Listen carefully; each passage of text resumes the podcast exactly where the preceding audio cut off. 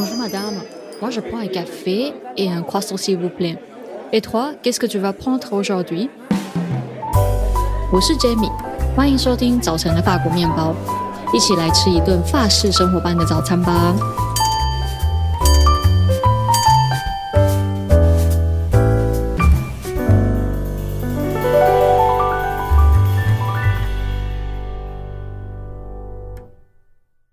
早安，今天呢，来跟你聊聊起床这一件事情。那放假的日子呢，我总是跟平常一样，六点十分左右起床。无法早起呢，但想要早起的学生总是喜欢问我三个问题。第一个问题是：你需要闹钟吗？第二个问题是：你本来就喜欢早起吗？第三个问题是：该怎么早起呢？好，第一个问题当然需要闹钟啊。OK，没有闹钟是起不来的。OK，如果没有闹钟的话，我也是睡到哦自然醒。OK，好，那第二个问题呢？是的，我真的喜欢早起，但我不是一直都这么早起的。那高中的时候没话说，因为呢那时候我住在台中丰原，那学校在东势，哦，我是东势高工的毕业生。有没有学弟妹在听我的节目的？每天呢都要早起搭校车，四十分钟左右才会到学校，所以每天也是六点多就要出门搭车。大学的时候呢也都是睡到八点，但比较少超过十点是真的。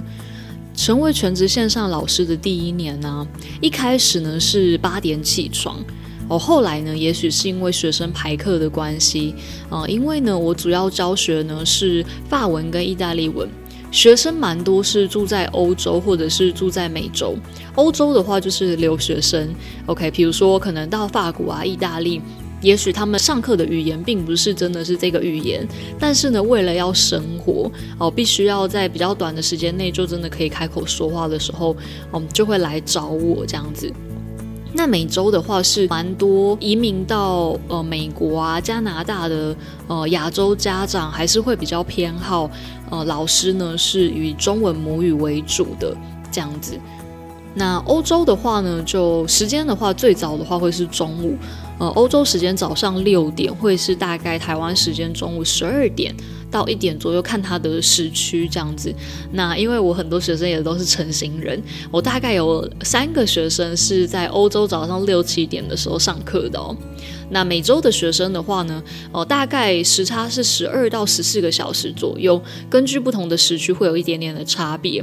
所以说，如果他们是晚上上课的话，比如说晚上七点，会是他大概台湾早上六点到八点左右。所以就排课的关系，渐渐的、渐渐的，一年比一年更早起这样子。那二零二二年开始呢，我就已经几乎是六点半起床。所以一开始是啊八点，然后渐渐的诶七点四十、七点二十、六点四十、六点二十。那今年的话大概是六点十分、六点二十分起床。第三个问题，那该怎么早起呢？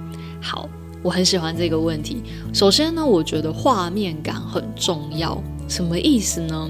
这几年呢、在 YouTube 上面有很多很红的一些居家生活的影片，像是看这些 YouTuber 啊，准备早餐啊，在客厅忙东忙西啊，或者是在庭院修剪花草啊，那大家可能就是当做疗愈的影片在看，但是呢，我都会把这个画面感呢记在脑海里面。哦，这件事情很重要哦。晚上睡觉前呢，你就要想一想，OK，那我明天一早要忙东忙西什么呢？你就把你今天在网络上看到的那个画面感，哦，我是要去修剪我的花花草草呢，还是哦，我是要坐下来喝一杯咖啡呢，还是我要站在我的呃琉璃台前面忙东忙西准备早餐呢？把这个画面想清楚，只要它有一个清晰的画面啊。早上就是真的会比较容易起得来，让自己呢对早晨有一个期待的感觉。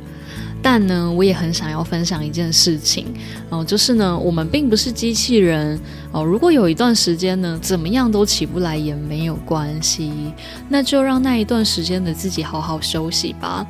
如果是我的话呢，我就会直接给自己放一周的假，就这一周不早起也没关系，下周再慢慢调整。如果你也想要尝试着早起啊，可以把它想成是一个循序渐进的过程哦。也许可以试试看，每周提早十到十五分钟哦。如果到某个时间点卡住了，那就停留在那个时间点久一点吧，让身体呢慢慢习惯这个时间点起床。另外呢，我也听过一个说法是说，并不是每个人都是适合早起的哦。哦，在不同时间点出生的孩子呢，会在不同的时间点觉得有精神。也许我是内建的晨型人，那你也可以实验看看，一天中呢，有没有哪一个时段对你来说是最有生产效率的呢？最后呢，也可以准备属于自己的晨间音乐。一早听到闹钟，就赶快把晨间音乐打开来，让自己的脑袋在温和的晨间音乐中苏醒过来。我的话呢，要看心情。如果早上起床有一点小暴躁的时候呢，我就会听 Baby Sleep，你知道，就是让自己比较沉静下来。那如果蛮雀跃的话呢，就会听 Summer Jazz。好，那我把这两个 Spotify 的音乐清单呢，也都放在下面的说明里面跟你分享。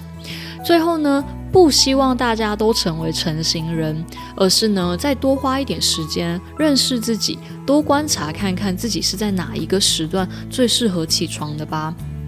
那今天就到这里喽，希望你呢也能够找到适合自己的起床时间以及呃起床的音乐，可以祝你有美好的一天。Bonne journée，Salut。